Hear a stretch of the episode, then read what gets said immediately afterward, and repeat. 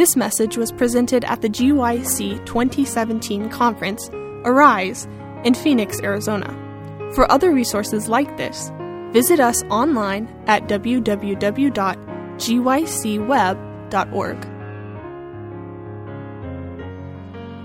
Good morning, everyone. Can you hear me? Okay. It's good to see you this morning, and it's good to be here with you again today. And um, I praise the Lord that my voice is still here. It's much lower than it normally is, but, um, but God has been good, and at least I have a voice. We sometimes take for granted our voices, don't we? And yet, it is such an amazing gift that God has given us to speak for Him and to testify of Him, and we want to continue that today.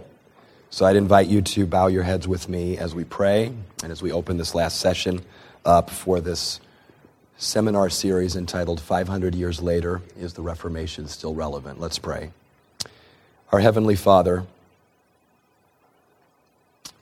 we have been impressed as we have looked at history, both from the Middle Dark Ages all the way through to the last few weeks.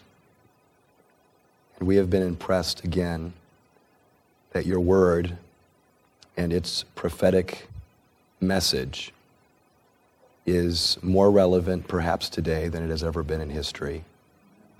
And we pray today as we close this seminar with some concluding thoughts concerning the Adventist Church and the special message that you have given this remnant movement, that your Holy Spirit would be present here. We are simply fragile vessels, like the ancient pots that I hold so often as I excavate in the Middle East. Many of us come here today broken. All of us desire to be molded and shaped by your Spirit so that we can become the vessels and be the vessels today to carry this message forward.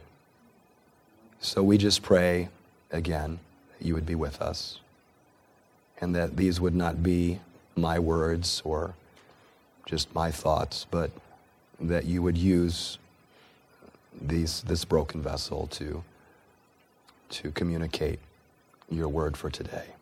We thank you in Jesus' name. Amen. we began this seminar yesterday morning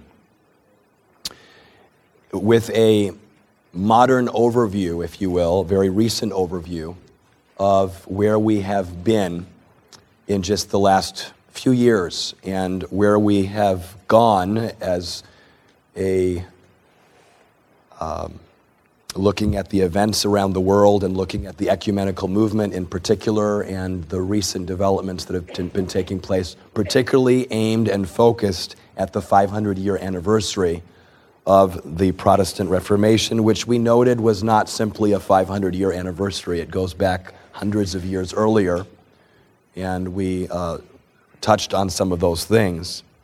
We continued in our second presentation to look at why does this matter? Is it still relevant today? Is the protest, is the Reformation still important today? And we went through a number of different teachings in the Roman Catholic Church and contrasted that with the teachings that we find in Scripture and that we found find in the early reformers. And I have to be honest with you, this was a cursory one-hour overview. You could spend a semester or two or more studying all of this, and certainly there are many individuals who have spent their lifetime studying Reformation history. We just kind of encapsulated some of the highlights of that. We then um, continued in the afternoon looking at art and how art reflected and was used as artillery between the reformers and the Catholic Church in the Counter Reformation after the Council of Trent. And we witnessed how, in art itself, you can see visually, in the media, you can see this battle and this controversy taking place. And uh, for some of you, that may have been a new perspective because we don't often talk about art in that way. Um, others of you may have heard some of those things before. And I, I just want to say um, a lot of that research and work, um, especially in relationship to the Nolli map uh, that Giselle spent time uh, with you on yesterday, was done uh, years ago when she was uh, pursuing some doctoral classes at Emory University and was taking a class in uh, ancient Rome on prints, maps, and, and art. And one of the things that her very well known professor said to her after she was finished with her research on the Nolli map, and it was a very difficult semester because um, all of the source material that she was using for that presentation was in Italian. All of it. And uh, she speaks Portuguese fluently. She was a French major in college and speaks French. They're both Romance languages, as you know, Latin based languages, but they're not Italian. And uh, we are, we're very dependent on Google Translate. This was years ago when it was just first starting to come out. And luckily, her father, who she does come from an Italian heritage and background, her last name, um, uh, uh, her um, maiden name was Sarli, which is a good Italian name from the south of uh, Italy. But um, her dad was able to help a little bit, but it was, it was not easy. It was not easy. I remember pouring through those documents and those books and those articles. And, um, but this is what one of her professors said, or her professor in that class. She said, You know what? Digging back and looking at the sources, and this was something that the reformers were very into, at Melanchthon and others, she says, I still believe that there is a truth to be found. You have to understand for a major professor of art history at a major university to say that in the 21st century is kind of unique because we live in a very postmodern age where truth is something that's very relative. And you kind of create the truth and the interpretation of the art based on your experience with it, not necessarily based on the art itself and what it originally was intended to convey. So that was very interesting. Um, at any rate, we went through two presentations, and today what I want to do is I want to go through um, and, and raise the question, and maybe I should have titled this a little differently. I would maybe retitle this The Reformation Continues rather than The Protest Continues. The protest kind of seems very antagonistic, doesn't it? But I think that what we need to understand is that we, as a remnant church called for this time in Earth's history, we have a very special message to give. And that message um, is a continued message of reformation. We cited Luther many times. We could have cited many other reformers, the magisterial reformers, the radical reformers. Um, we cited Luther often, but Luther did not come to a complete understanding of all of the truths of Scripture. And we're still working towards that today. We cannot assume that we have everything and that we cannot continue to learn and continue to grow in our walk with God and in our understanding of Scripture. And so that reformation in our own personal lives and in our interaction with the Bible, that reformation must continue. And so I want to look today with you at um, some of the key elements that I believe make the Seventh day Adventist so unique in this time in Earth's history that it has become for me um, and I have been around a little while, but um, am not as old as, as some of um, my, my, my in laws, my parents who have been working um, in the church and, and have been around much longer. But what has for me become a very convincing reason uh, to see our place as a prophetic movement in, in history. And I believe, I believe truly that God has called us for such a time as this. So we're going to continue, we're going to do that um, today. Is it possible that the Seventh day Adventist Church has been called for such a time as this?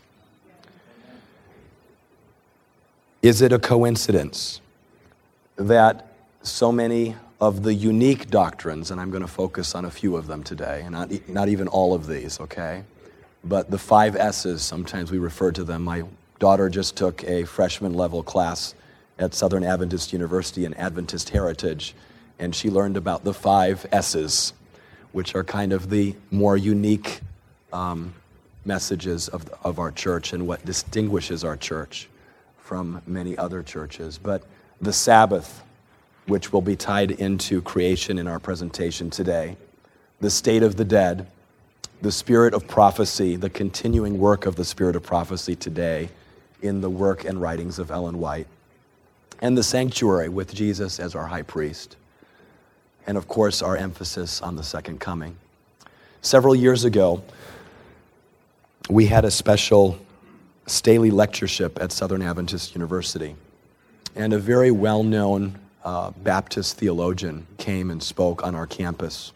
The Staley lectureship um, and other lectureships that we have inaugurated since that time continue to um, open dialogue with other Bible believing Protestant Christians that we bring to our campus in order to learn from them and for them to learn from us. And Calvin Miller had come that year. He is very well known as a writer and particularly a well known person for also some of his um, creative writing um, very similar to kind of C.S. Lewis's uh, approaches with the Chronicles of Narnia and that kind of thing. He's written some kind of, um, I don't know if I would call it science fiction, but some kind of uh, works that, that are uh, displaying the gospel in a, in, a, in a more story form. Anyway, he was sitting with us at dinner and he asked this question. He says, Why is the Seventh day Adventist Church growing in the leaps and bounds that it is around the world? What drives what you do? It was a very broad question. How do you answer that in a few sentences? But my former dean and my colleague and dear friend, Jack Blanco, who some of you know, um, worked in his own personal life in, in documenting his own uh, journey through Scripture and created as a result of his own personal devotions, the clear word. Uh, Professor Blanco did not hesitate in answering. And he said, It is very simple. He says, We believe that Jesus is coming very soon. And we don't have time to waste. We need to get the message out that Jesus is coming and that people need to repent and come to him. And I thought, wow, that's, that's the nutshell, isn't it? That's the nutshell. That's what drives us in many ways. So today, what I want to focus on, we focused yesterday on the authority of the Bible alone, or sola scriptura. Today I want to focus on the historicist interpretation of prophecy, and then we're going to look at uh, a few of these other elements just more in passing. I want to focus particularly on the Sabbath and creation, or particularly on creation, and look at that today. The Reformation stood on the imperative of the Bible. It was the Bible that gave rise to these new insights that challenged Rome and its traditions. And it was the Bible that gave hope and gave freedom to the ancient, uh, well, ancient, I shouldn't say that, to the reformers who were living at that time. And one of the things that they discovered from their Bible study, rediscovered, I would say, they certainly did not invent it because we find that this is the method that is used in Scripture alone, uh, but that was the historicist interpretation of prophecy. Now, we may think today that the historicist interpretation of prophecy and our understanding of um, the identifications that we have been talking about uh, during this seminar, uh, the contrast between uh, the, the, the, the papacy and, and the church and, and so forth, that this is all stuff that, that Adventists have come up with. But we've learned that that's certainly not the case, right? That this has been around for a very, very long time, and that we have, in fact, been standing on the shoulders of the early reformers who have worked on this. We have built on what they have established. And if you have a chance ever to read through, and I know it, a, takes about this much space in your shelf, but you can also go online to the Ellen G. White website um, online or the Ellen G. White Research Center online, and you can look at the Adventist Heritage area, and you can, you can look at all these books and search them as well. But if you ever read through The Prophetic Faith of Our Fathers by Leroy Froom, you will see that the historicist interpretation of prophecy and the prophetic understanding that we have inherited has been, he documents this very, very carefully through time in these four volumes that, again, take up this much space. And I've been reading through those recently again, and I've been impressed. I've been impressed of what amazing insights Scripture gives us and how so many others, high ranking officials, even archbishops in the Catholic Church, professors like Melanchthon and Luther in the Catholic Church, as they studied Scripture, discovered these truths and began to write. Famous scientists like Sir Isaac Newton, who wrote more really on the prophetic nature of, of prophecy in the Bible in Daniel and Revelation than he ever did in physics. But today we, we laud him for, his, for being the father of modern physics. Um, these individuals spent enormous amount of time. And when this country was established as a Protestant nation, when the Puritans escaped persecution in the old world and came to the new world, and when so many others began to come into this country and began to establish a, a new nation here, and when they established universities here, those universities were founded on Protestant principles. If you study Froom carefully, and he documents this in, in his volumes, the, the, the, the Protestant uh, uh, uh, universities that, that were established here. I'm talking about Harvard. I'm talking about Yale. I'm talking about Princeton.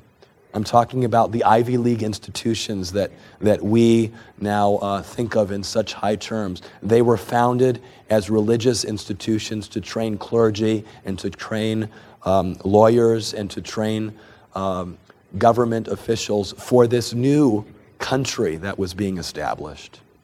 And if you study carefully the presidents of those institutions and what they wrote, they spent a huge amount of time focusing on prophecy and the historicist interpretation of prophecy. Today, all of that seems lost, but it is very interesting. At Harvard University, in fact, the famous Dudleyan lectures were established very early on in its history. And one of those Dudleyan lectures, the fourth lecture, was on Romanism and the evils of Romanism. Can you imagine a lectureship at Harvard like that today? Or at Yale? By the way, why was Yale established? Why was Princeton established? When Harvard began to move away from its fundamentals and its Protestant heritage and scripture, these institutions were established to carry along the torch. In other words, when one institution became more liberal, another institution was established and was going back to those sources. And so this is the history of our movement here. And recently I've written, I've written, I'm sorry, I have not written anything, but recently I have read a very powerful book uh, that is on my shelf, an 800 page book, over 800 page book called The Dying of the Light. It's actually written by a Catholic scholar who looks at the Protestant heritage of university and the university system in the United States and documents the dying of the light at American higher education in this country. And I think we need to be very careful that we don't follow that trend, even in our higher education in our church today. We need to be very careful to remain with the fundamentals. Now, of course, through this and through William Miller and others, we, we, we came up with elaborate schemes and, and ideas of these prophetic timelines. And by the way, not all of this um, is, is, is an Adventist or Millerite timeline. Some of it, again, it was established already early on by the reformers. Others, of course, other aspects were added on later. Um, but we have here a very, very interesting conception of time and the end of time and how that will progress through time. But of course, in the Counter Reformation, the church was not idle, were they? And they established new methods of interpretation of prophecy that would divert the focus and the emphasis on Catholicism as the fulfillment of that period, that 1260 year period in the middle uh, of the church to, to take the attention away from the so called Antichrist, to take that attention away and to put it either in the past or in the future. Francisco Ribera, who lived in the 16th century, notice he was born just 20 years after Luther nailed the 95 Theses on the door at Wittenberg. A brilliant Jesuit priest and a doctor of theology from Spain, came up with the concept of futurism. The idea that all of these prophetic elements that we have uh, assigned and looked at, uh, all of these prophetic elements uh, that were assigned to the Pope by the reformers, that this was all to take place way off in the future at the very end of time. This dispensation in the future. And by the way, dispensationalism, which is very popular today in most Protestant circles, uh, is a form of futurism as well. We don't have time to go into all of the details of this today. The Oxford Handbook of Eschatology, which was just published 10 years ago, says this and by the way, this is a whole series. The Oxford Handbook series is a whole series on all kinds of different subjects. And they did one on eschatology. I thought that was kind of interesting. For those of you who don't know what eschatology means, it means the study of last day events. Futurism argues that Revelation looks beyond the first century to the period immediately before the end times. So it skips a whole segment of history. Thus, the book was not written for those who received it, but for those living much later. He's referring here to the book of Revelation.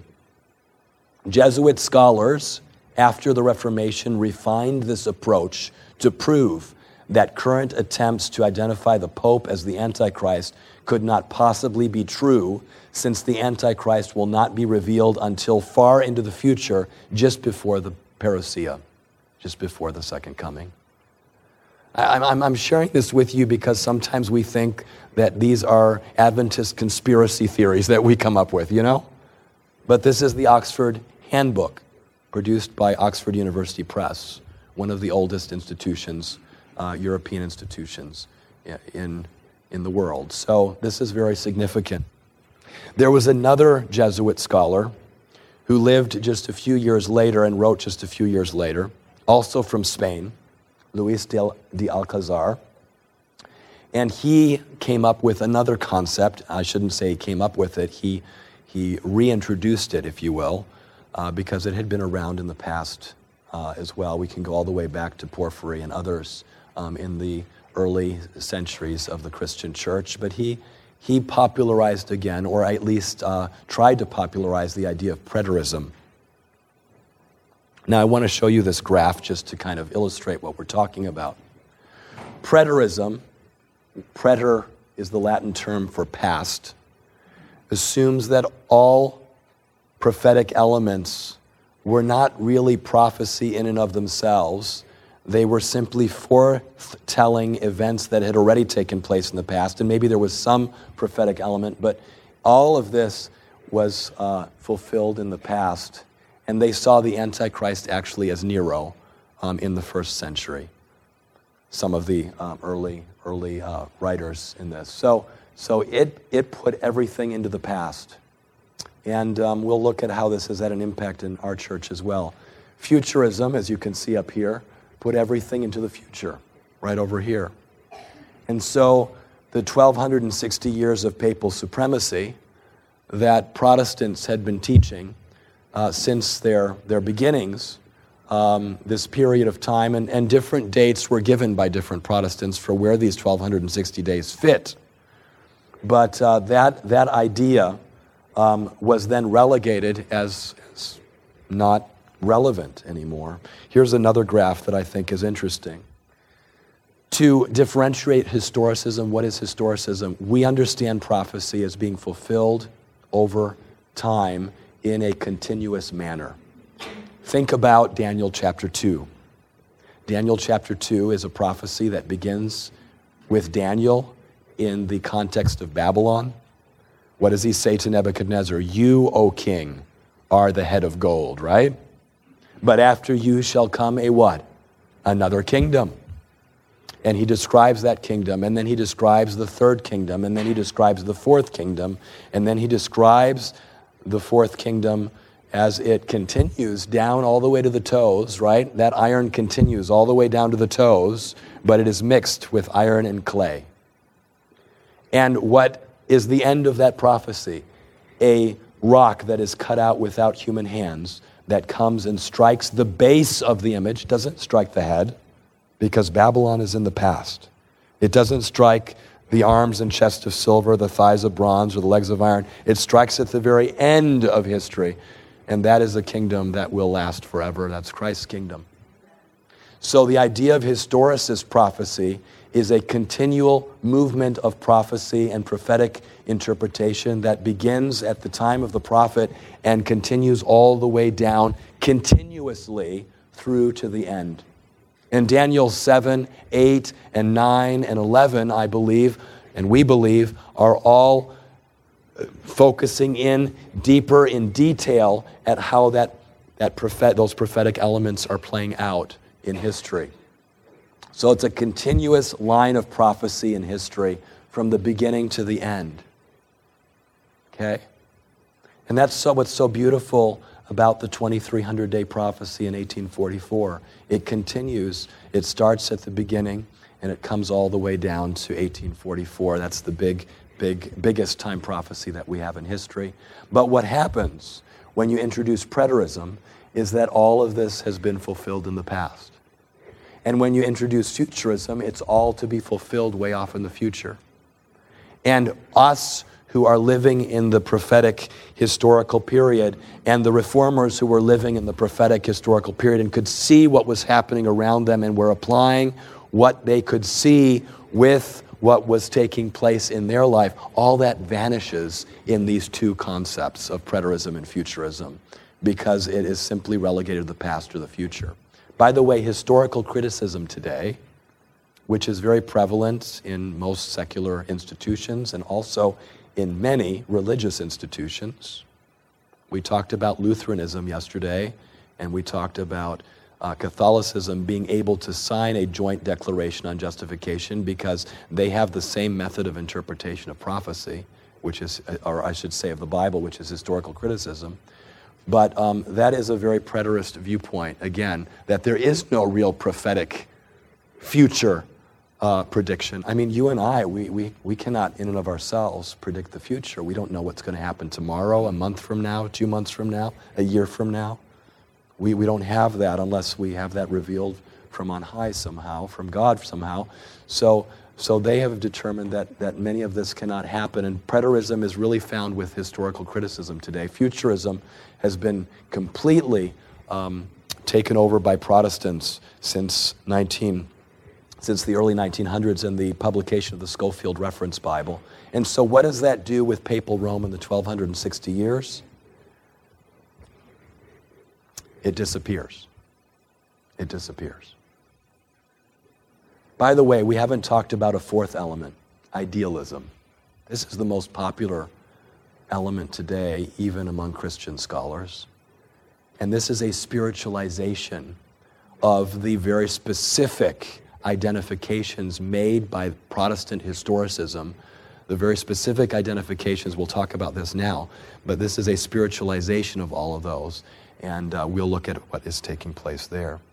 So, here, if we look at historicist prophetic dates, and many of you know some of these dates from your Bible studies and from Revelation seminars and Daniel seminars you've gone to, but these are not something that we invented, but this is something that comes from Scripture itself and something that was very well understood by the reformers, um, even though,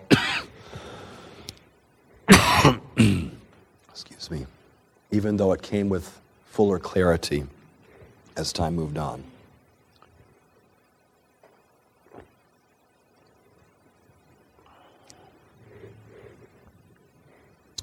Today, we are struggling in our church with some of these elements of prophetic interpretation. I'll be very honest with you. I'm not going to mention names today. Maybe there's an appropriate time to do that. But um, we're struggling. Because um, for young people today, let me tell you something that you may not know. Peer pressure doesn't end with high school or college. Peer pressure is something that you continue to deal with your entire life.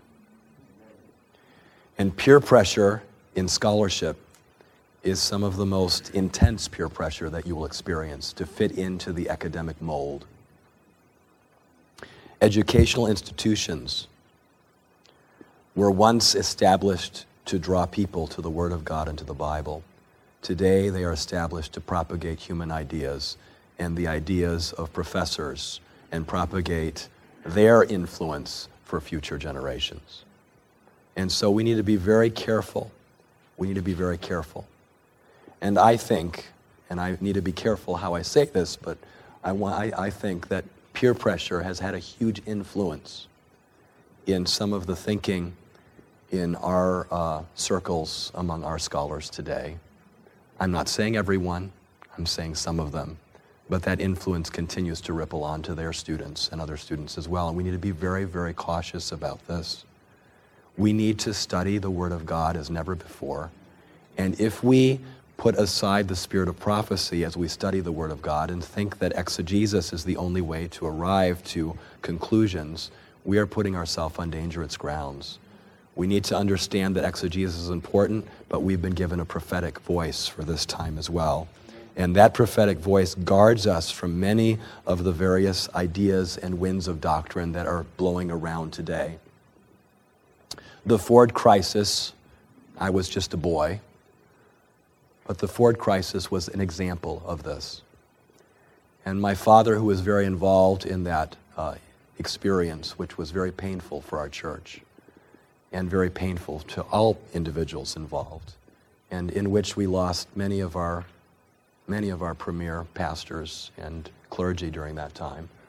Um, that was largely an issue of peer pressure and wanting to fit in with the Protestant interpretations that would mainstream Adventism into what current Protestant thinking was without looking at what past Protestant thinking was. The 2300 days, the sanctuary, and the judgment were all questioned because they were uniquely Adventist ideas. Well, I should say, they were scriptural ideas, but the Adventist church went on in the reformatory movement to find these important teachings in Scripture. The year day principle was removed, and preterism was very important in this interpretive uh, model because uh, Professor Ford believed that, that, um, that this 2300 days were literal 2300 days, and all this was fulfilled in the time of Antiochus IV Epiphanes, a Greek Hellenistic um, uh, king who ruled, and uh, that all of this was done there. We don't have time to go into this. There's, there's great resources that you can listen to on this topic in other places. Daniel was not foretelling a future event, he was simply forthtelling something that had already taken place. So this was preterism that was applied. And by the way, with, when you read most of the historical critical commentaries on Daniel, this is the position that they take. Because they do not believe in divine intervention in human history, and they do not believe in a prophetic uh, ability to predict the future. So Daniel was simply reflecting what was taking place in his time.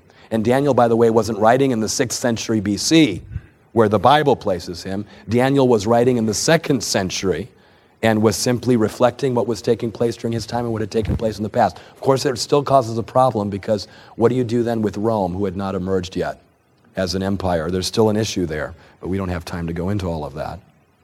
So Ford tried to remove some of these important, the important time prophecy of the 2300 evenings and mornings. Uh, the 2300 day year prophecy. Since that time, there have been future more, more attempts, and I, I refer to this as eclecticism. It's taking a little bit from futurism, a little bit from preterism, a little bit from historicism, and trying to, trying to make all of them kind of work in order to fit into the, to the ethos of what people are thinking today in, in circles where they're studying these books and studying the book of Revelation and Daniel. It's dangerous to do that because what I would like to suggest to you today is that these are mutually exclusive interpretive processes of Scripture. They're mutually exclusive. You cannot have historicism and have futurism at the same time. They're completely different ideas, and they were founded on principles that would take away historicism altogether. Do you understand? That's why we went back to look at what was happening in the 15th and 16th, uh, the 16th and 17th centuries. But what we see today, even reflected in some of our most important publications, is that what we and what other Protestant reformers have seen as the five key time prophecies in Revelation, four of those time prophecies have been, if not removed altogether, have been placed in a context where there are three or four different possibilities. And when you do that, what do you do? You take a very specific application that has been made by literally hundreds and thousands of reformers for centuries. You take that one application that has been made for the direct fulfillment of that prophecy, and when you multiply that to five different possible interpretations, what do you do? You don't have any interpretation left. It becomes pluralism, and pluralism destroys absolute truth. Are you understanding what I'm saying here? So that's the problem. So the 10 days or years of, uh, found in, in the church in Smyrna, among the seven churches, right at the beginning of Revelation in chapter uh, 2 and 3, uh, Smyrna, that 10 day, applying the 10 year, print, 10 days equals 10 year principle, you go back to Froom and you see that over and over and over and over again, this 10 year period was applied to 303 to 313 AD, which was the Diocletian. Diocletian was an emperor in Rome who tried to exterminate, completely exterminate Christianity. And today, you look at some of our publications, and it may be Diocletian as traditionally assumed, but it could also be this and it could also be that. And it might simply refer to as an indefinite uh, event that happened sometime during that time. This is a problem. The three and a half days or years and the two witnesses, which we have interpreted and connected, along with the Protestant reformers, clearly to the French Revolution, again has been reinterpreted. The 150 years of the fifth trumpet, the 391 years and 15 days of the sixth trumpet, which Ellen White writes in Great Controversy, was clearly fulfilled in August 11, 1840, when the Ottoman Empire fell, has been reinterpreted and this, she was simply reflecting Victorian ideas and wasn't really speaking in an authoritative manner when she wrote this in the book Great Controversy. When we start playing those kinds of games, folks, what, where do we stop? Where do we stop? Who makes the decision of what is authoritative and what is not authoritative? When we start picking and choosing of what is authoritative and what is not an authoritative in an inspired prophet, and or what is authoritative and not authoritative in the Bible, we're putting ourselves in dangerous grounds, and we become the judge over Scripture and the judge over the prophet. I want to be humbly submitted to the Word of God because I'm neither the son of a prophet, I'm neither the prophet nor the son of a prophet. And I want to be submitted to the prophetic word that we have in Scripture and the spirit of prophecy. The only time prophecy that is retained because it's so important for our Adventist identity and our Adventist historicist interpretation is the 1260 years. In some circles, I'm saying. Okay? Now, our evangelists are still preaching this, praise the Lord. I was recently in a different part of the world I'll tell you, it was down under. That gives you kind of an idea where. It wasn't Australia. It was an island, a set of islands close to Australia. And I was invited to speak, my wife and I were invited to speak to our evangelists of that division, South Pacific Division. And it was a wonderful and, and joyous time. And we just were resonating on so many things.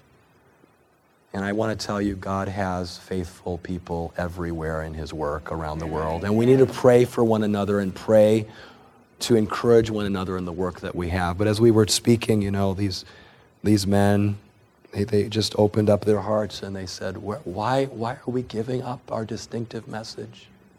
This is not the time.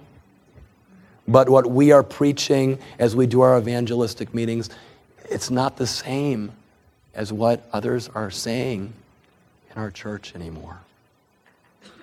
We cannot relegate to our evangelists the job of doing evangelism and think that in the ivory tower of scholarship we can do something completely different. Amen. We need to work together as a team. We need to support one another as a team. And as we do that, God will bless the unity of the church as we move forward in time. Sorry, I'm taking too much time on this. 666, Vicarius Filii Dei, which the reformers again and again and again applied specifically with absolute certainty to the papacy. The church, our church, has had a long history wrestling with this. And um, in a recent Sabbath School quarterly some years ago, a very prominent scholar in our church said that we cannot interpret this literally any longer. It simply is an reflects an imperfection and rebellion against God. It simply reflects imperfection. It's an imperfect number. Seven is the perfect number, six is an imperfect number. I would invite you to read or pick up sometime the magisterial work of a South African scholar, Edwin de Kock. 835 pages. If you have trouble going to sleep at night, you can read this. Um, it's, a, it's a fantastic book that is going back, the research that was done in this book, going back to the original documents of the Reformation, finding books that have been extinct and almost lost because of the Counter Reformation, and finding those books in some of the oldest libraries in Europe, and tracing back this teaching and the basis of this teaching to these reformers. It's an amazing work of scholarship. But Edwin de Kock is not a PhD in theology. He has a PhD in literature and research. But he took on something that he was very concerned about. And we should be as well. When we start spiritualizing away the distinctives that have created the protest in the first place, we're placing ourselves in dangerous ground. A couple of other examples. In one major publication today that's used as a textbook for Revelation, the lake of fire is not literal, it's simply a metaphor for complete annihilation. What does that even mean?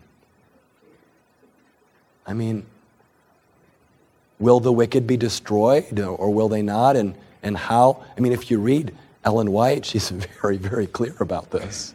Very clear. The two witnesses are not the Old and New Testament. Well, they could be. That's how Ellen White and the Protestant reformers have also interpreted them. The two witnesses are not the Old and New Testament, but they're the people of God. And there are other interpretations that are here as well. The seven last plagues are not literal, but describe spiritual realities. You see what's happening? Now, I'm a, a historian and an archaeologist. And when I excavate sites in the ancient world, I can tell you that the judgments of God were not spiritual realities, they were literal realities.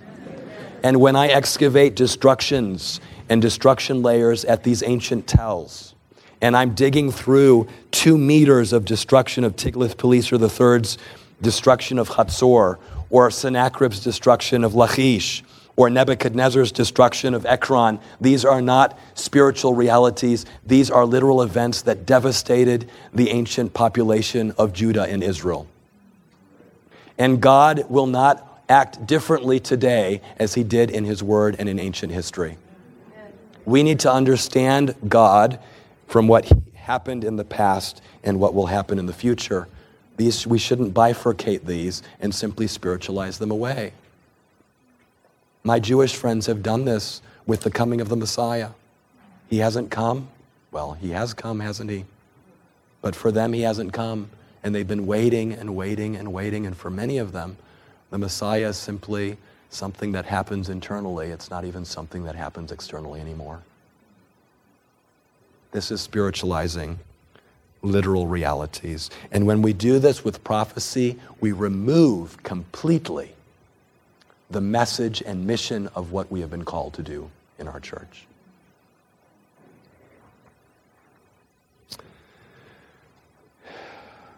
if the reformers were alive today, they would be amazed to see the ghost of the Roman Empire reestablishing itself again in leaping strides. Do we care as much as the reformers did? What caused a German monk to have the audacity to do what he did in 1517? Could it be that truth, with a capital T as found in Scripture, compelled him, even moved him with such a, a forceful way to expose the errors of a system that had wholly and completely replaced the good news of the gospel and plunging the world into darkness for so many centuries. Is that what drove him to translate the Bible and point believers back to the Word of God, the sacred text of Scripture? If Luther was moved with the plight of his people then.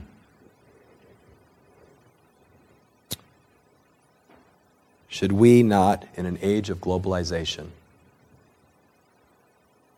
be moved with compassion for the billions of people around the world that have not really heard the gospel message, which is contained in the three angels' messages? Should we not be moved with compassion for them? That is the mission that we've been given in this time and in this period.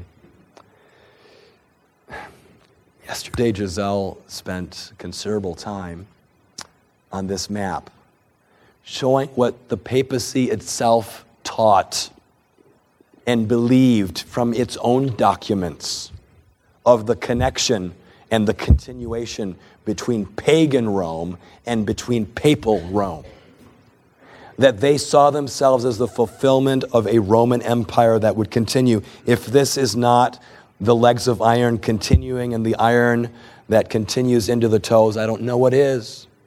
They're saying it themselves. We don't need to say it. We just look at what they're saying. If they can do that, and if we can look also at the little horn in Daniel 7 and 8 and see that he moved first, what, horizontally as he conquered, representing pagan or imperial Rome. And then what did he do? He moved up heavenward and challenged even the Most High. If we see that fulfilled in prophecy and we see that that is what the church is even saying of itself, why do we hesitate pointing this out today? The reformers didn't have a problem doing that. It's ironic, though, that in their connection with the past, they didn't go to ancient Rome. They went to Jesus Christ and the teachings of Scripture.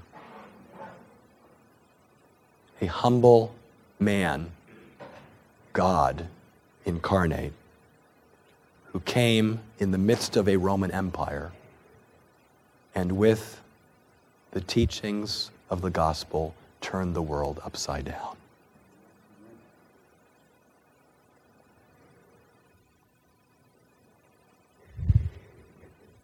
So, we come back to the question Is the historicist interpretation of prophecy still important today? Is it a coincidence that we as a church today are almost the only, and certainly we are the only worldwide movement with as many hospitals and educational institutions around the world and, and, and, and moving in a rapid pace as we continue to grow as a church. Is it a coincidence that we are virtually the only, and in fact, the only worldwide movement that still upholds the historicist interpretation of prophecy today? Because most of the other Protestant denominations have given this up. Their heritage and what made them who they are has been spiritualized into oblivion. I don't think it's a coincidence. And because of that, I believe that we have been called for such a time as this. Amen.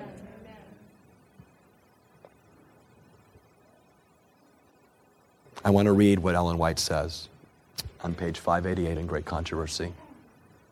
through the two great errors the immortality of the soul and Sunday sacredness. These are two of the aspects that I listed below. Satan will bring the people under his deceptions. While the former lays the foundation of spiritualism, the latter creates a bond of sympathy with Rome, that is, Sunday worship. The Protestants of the United States will be foremost in stretching their hands across the gulf to grasp the hand of spiritualism. They will reach over the abyss to clasp hands with the Roman power. And under the influence of this what? Threefold union, this country will follow in the steps of Rome in trampling on the rights of conscience.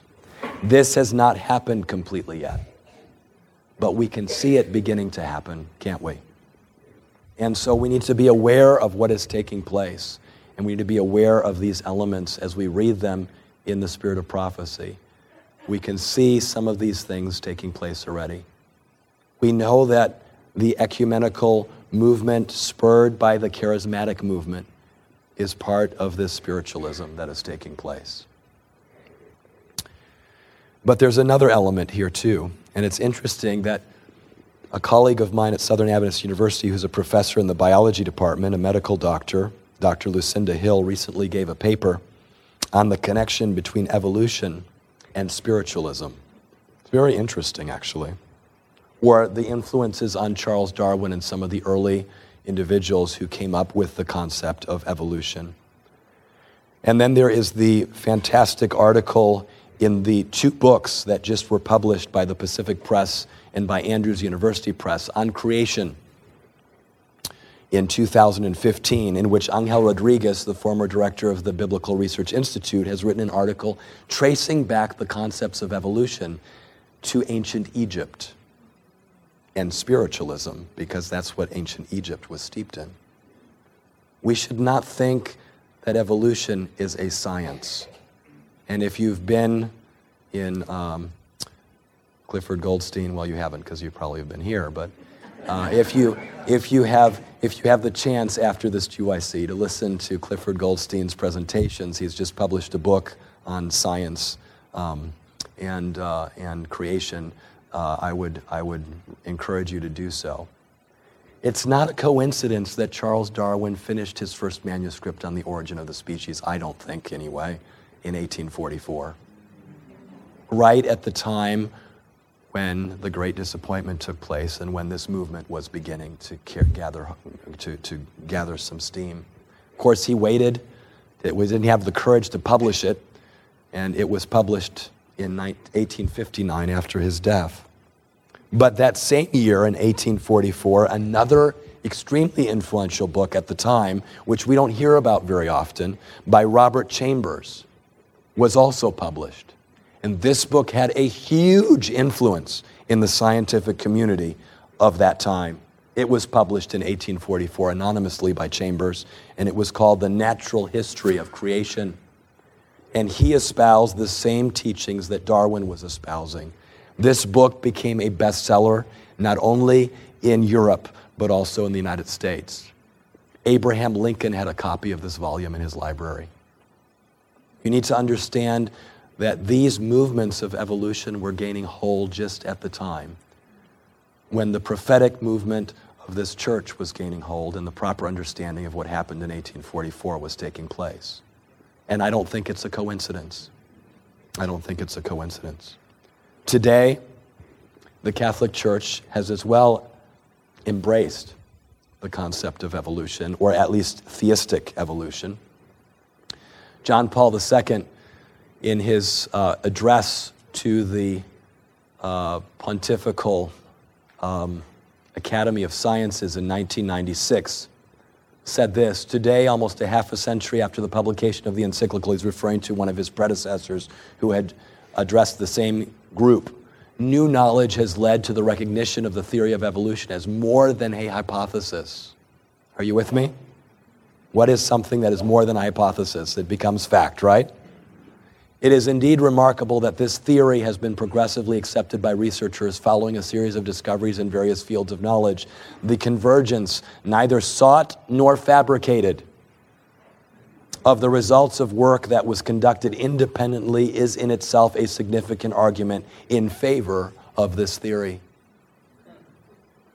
You have to understand that these elements are, are real. Pope Francis, who addressed the same body, the Pontifical Academy of Sciences in 2014, uh, cited his predecessor and uh, Pope Benedict XVI, who invited for the first time a president of this academy to take part in the synod on the new evangelization, conscious of the importance of science in modern culture. You see, the church is smart it's adapting itself to what is taking place in culture today and making itself relevant. When we read in Genesis the account of creation, we risk imagining that God was a magician with such a magic wand as to be able to do everything. That's imagination, by the way. However, it was not like that. He created beings and left them to develop according to the internal laws that He gave each one so that they would develop and reach their fullness. This is a theistic evolution perspective. He gave autonomy to the beings of the universe, and at the same time that he assured them of his continual presence, giving being to every reality. And thus, creation went forward for centuries and centuries, millennia and millennia, until it became what we know today. Is it coincidence, my friends? that in the message to the Laodicean church, which is us today, that in the beginning of that message and the beginning of each of the seven churches' messages, what do we have? We have an identification of what? We have an ident- identification of Christ as the person who is sending these messages. And this is what is introduced. This is how Christ is introduced as the author of the message to Laodicea. He is he is introduced as the one. These things says the Amen. That's Christ, the Amen. The faithful and true witness. Is there truth still today? Yes, because we have Jesus Christ, the faithful and true witness, and we have His Word, the faithful and true witness, who is what? The beginning of the creation of God. Is it coincidence that the Creator or the creatorship of Christ is emphasized in this end time church. Because this would be such a huge issue in the time in which we live today. Is it a coincidence that the three angels' messages, which we have been commissioned to give today, begins with these words Fear God and give glory to Him, for the hour of His judgment has come, and worship Him who made heaven and earth the sea and the springs of water. Again, a reference to the Creator God. Quotation from the fourth commandment here in this. In the beginning was the Word, and the Word was with God, and the Word was God. He was in the beginning with God. All things were made through him, and without him nothing was made that was made. In him was life, and the life was the light of men. The choice is ours today. And I believe that as a movement, we have been called for such a time as this. Our name, Seventh day Adventist, reflects the reality of what we have been called to do. It is a complete system, a complete understanding of Scripture from beginning until the end, from the book of Genesis, chapter 1, to the very last chapter of Revelation. It is an understanding that emphasizes the creation that was completed on the seventh day when God rested and created a time in space for us to spend with Him. And a truth that we must share with others because this is the sign of our allegiance to Him in the time in which we live. And we are Adventists that are looking forward to the second coming of Jesus. These two elements should not be taken for granted because the churches that have given up their understanding of the first things, that is protology, that have given up their clear understanding of a literal creation at the beginning, are churches that very easily begin to spiritualize the eschatology of the second coming as well. Because if God chose 600,000 years to develop humanity at the beginning, rather than creating him on the sixth day very quickly, if he decided to use evolution over that period of time, what hope do we have at the second coming to be changed in the twinkling of an eye? And for immortality to take on, or for mortality to take on immortality? What, what hope do we have in an instantaneous crea- recreation at the end? These ideas of protology and eschatology are inextricably linked and cannot be separated from one another. The experience of these noble reformers, Ellen White writes, contains a lesson for all succeeding ages. Satan's manner of working against God and his word has not changed. He is still as much expo- opposed to the scriptures being made the guide of life as in the 16th century. In our lifetime, there is a wide departure from their doctrines and precepts. And there is a need of a return to the great Protestant principle, the Bible and the Bible only, as the rule of faith and duty. Satan is still working through every means which he can control to destroy religious liberty. The anti Christian power which the protesters of Spires rejected is now with renewed vigor seeking to reestablish its lost supremacy. The same unswerving adherence to the Word of God manifested at that crisis of the Reformation. And if you remember what happened at Spires, that is when the Protestant princes knelt down before Emperor Charles V and offered their heads in submission, but would not relegate their position as protesters and as reformers in the movement. It is that unswerving adherence that is the only hope of reform today. So I want to ask you the question as we close today Will we cooperate with the Holy Spirit as this quote from Acts of the Apostles says, by the cooperation of the divine spirit, the apostles did a work that shook the world. To every nation was the gospel carried in a single generation. Is that still possible today? Twelve men went out, and in a matter of a short period of time, there were millions in the Roman Empire that accepted the faith. Today, we have many more. And our call is to go out and to finish the work that God has given us. I wanted to end with a story, but my time is up. Do you guys want me to tell a short story of 10 minutes? Okay. And you can still get to somewhere else in five minutes? This is not according to my script, and I'm going to get in trouble by the rest of the GYC leadership.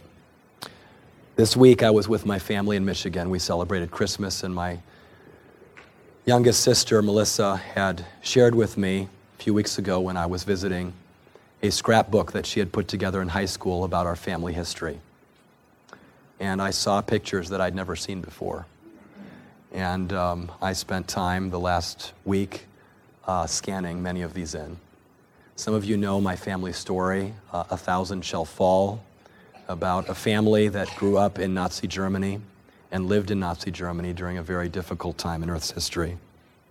And I want to share this story with you today because I believe that it's not only by standing for truth that we're going to win the world. We have to have the Spirit of Jesus.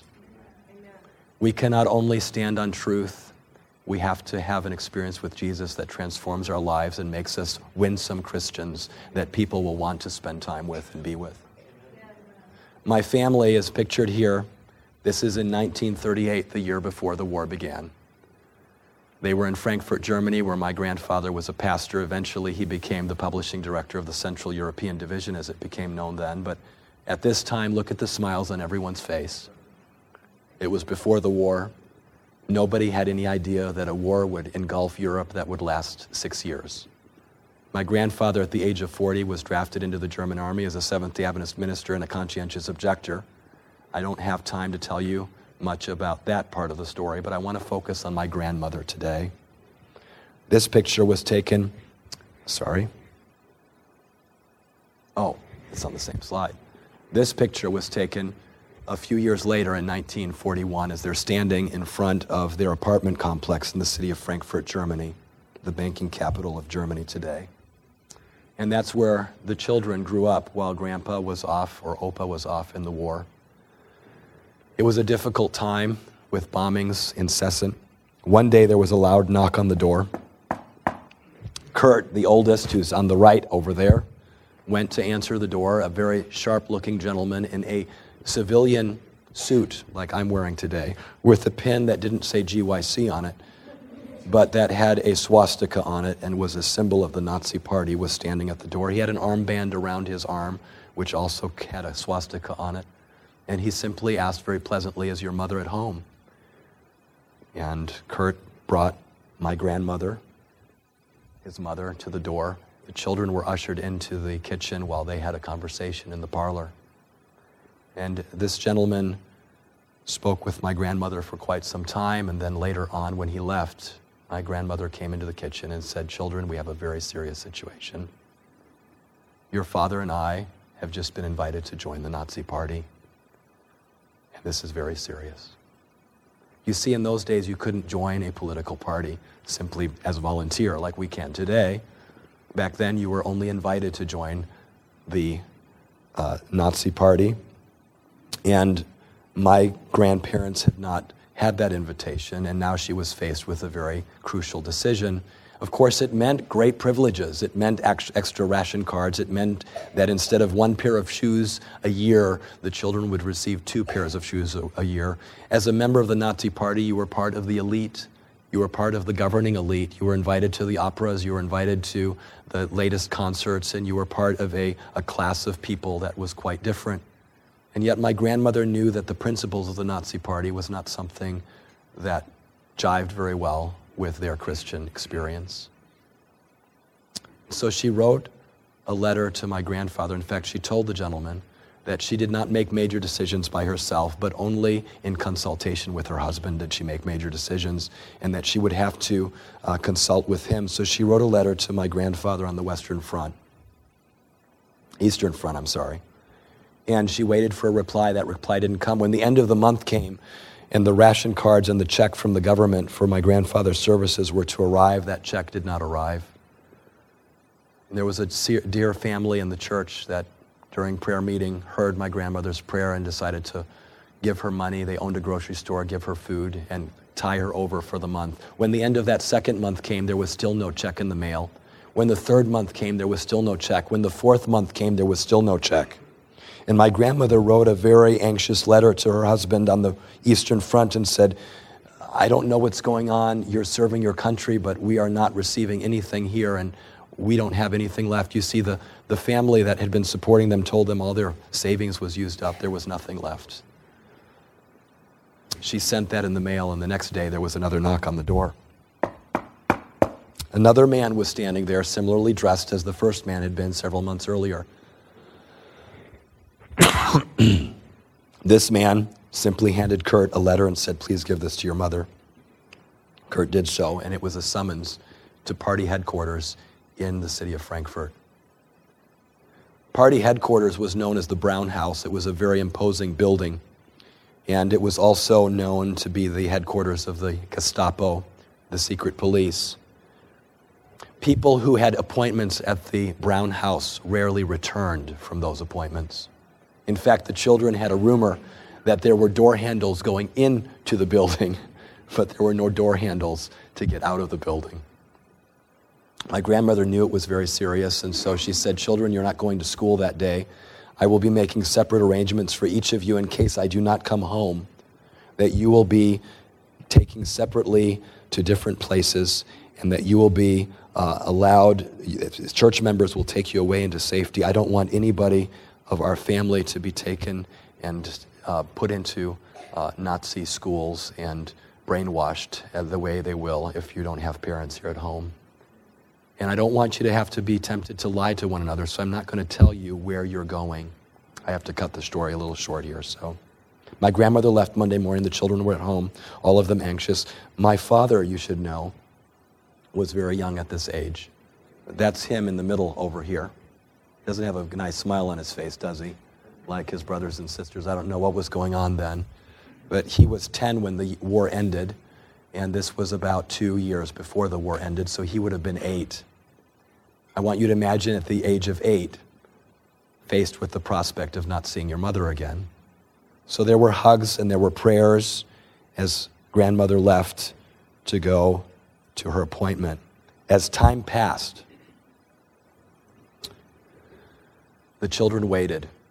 They were waiting for the streetcar to come down the street to the apartment. They could not see it clearly because there was a large tree in the distance and that was blocking the view, but they could see the people's legs under that tree. And as they were looking uh, every 15 minutes for that streetcar to see if mother would arrive before their destination and appointment would come to go separate ways, they waited anxiously. And at the last streetcar before the appointed time, suddenly they saw a pair of legs moving much, much quicker than all the others.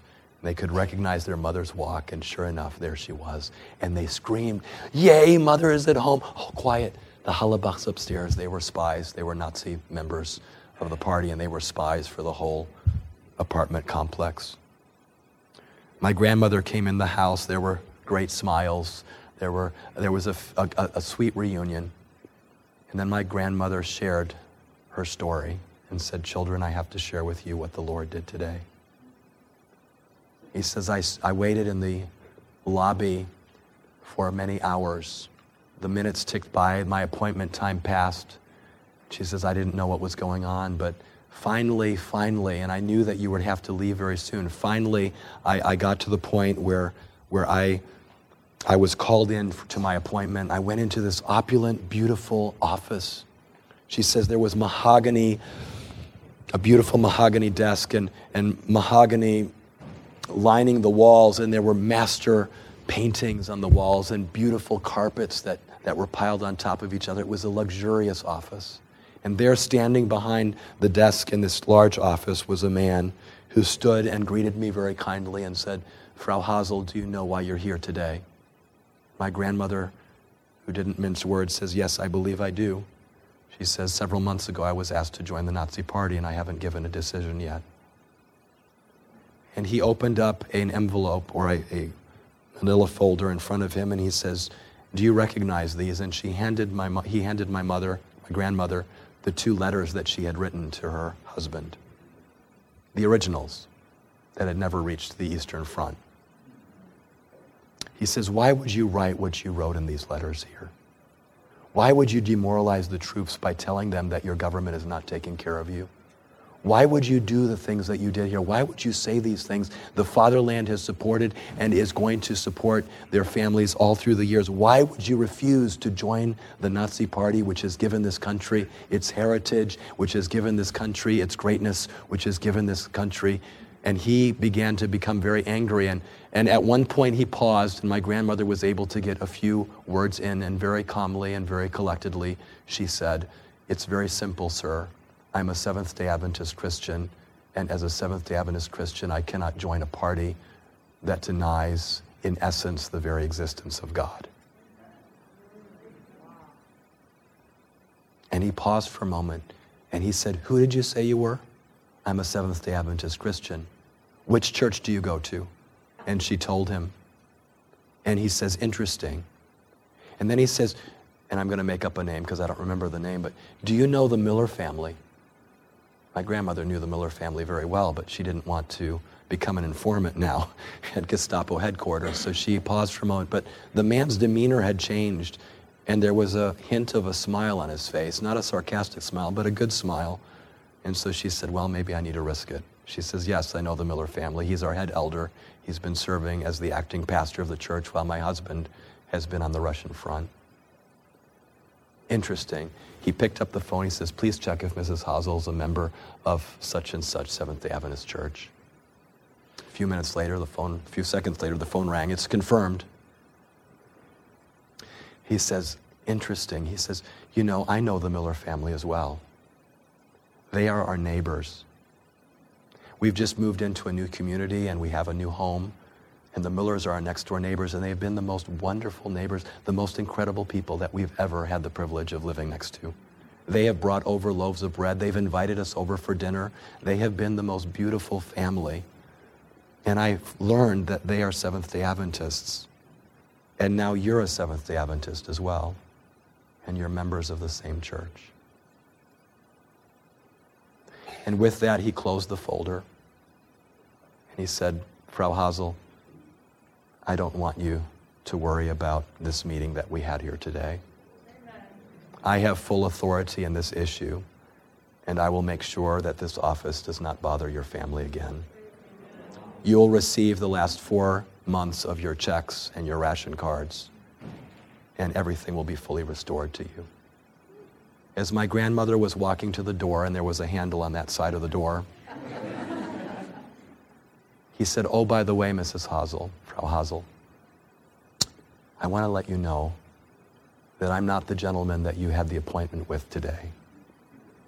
He became violently ill this morning and was not able to come to the office. He was the director, he is the director of the party, but I am the associate director, and I want to let you know that I have full jurisdiction in this matter, and I will make sure that this office does not disturb you again. And my mother, my grandmother left, and praising the Lord for his goodness. I want to leave you with these two thoughts. As I heard this story growing up, two thoughts came to my mind again and again. Thank the Lord for grandmothers and mothers and parents who stand up for their faith, even though the heavens shall fall. And thank the Lord for faithful Seventh day Adventists like the Miller family, who exemplified Christian faith in the most dire circumstances, regardless of who their neighbors were or who they not were. Maybe they didn't even know who their neighbors were, but they were good neighbors. And because of that, my family is here today. I just want to praise the Lord because we are living in end time Babylon. And if Nazi Germany was a foretaste of that, it's going to get much worse in the time that we're living today. And we need to be very, very careful that we live the Christian walk because that witness will be as strong as the truths that we have been given for our time. And it is only through that witness that we will be given the opportunity to share the truth. Daniel was the top leader in his government after the king. But he did not criticize his government. He supported his king in making his king who God wanted him to become. May we have that kind of spirit as we continue to work as a church around the world to further his kingdom, a kingdom that will last forever. Let us pray. Heavenly Father, how good you have been to us. And yet, sometimes we are cowards. And the peer pressure of the world to conform is so strong. Help us to stand in the little things as Daniel and his friends did. So that when it comes to the major decisions, when lives are at stake, we can humbly yet firmly stand for you.